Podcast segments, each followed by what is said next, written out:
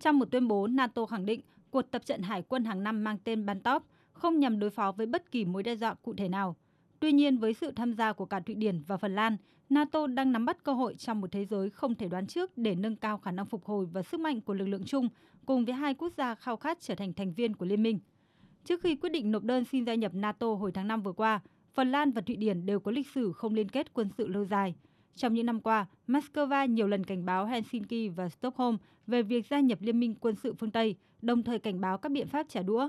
Trong bối cảnh đó, cuộc tập trận Bantop là màn trình diễn mới nhất thể hiện sự đoàn kết và sức mạnh quân sự của một NATO sắp mở rộng về phía Bắc, điều mà Nga coi là một mối đe dọa an ninh.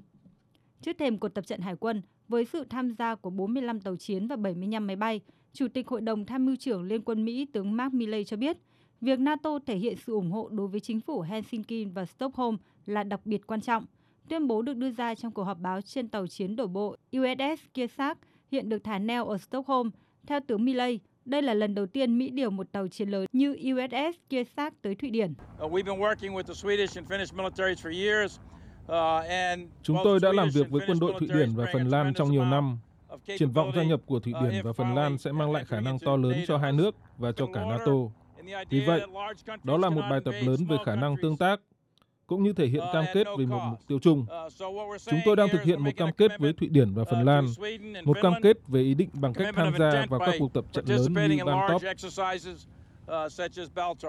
Là những đối tác thân thiết của NATO, Phần Lan và Thụy Điển đã tham gia cuộc tập trận hải quân từ giữa những năm 1990.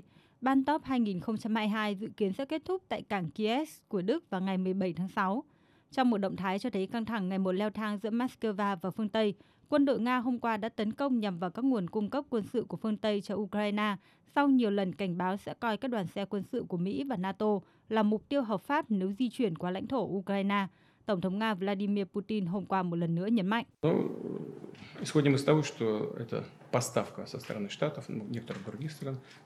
Chúng tôi cho rằng số vũ khí này được chuyển từ Mỹ và các nước khác để bù đắp cho sự tổn thất về khí tài của Ukraine.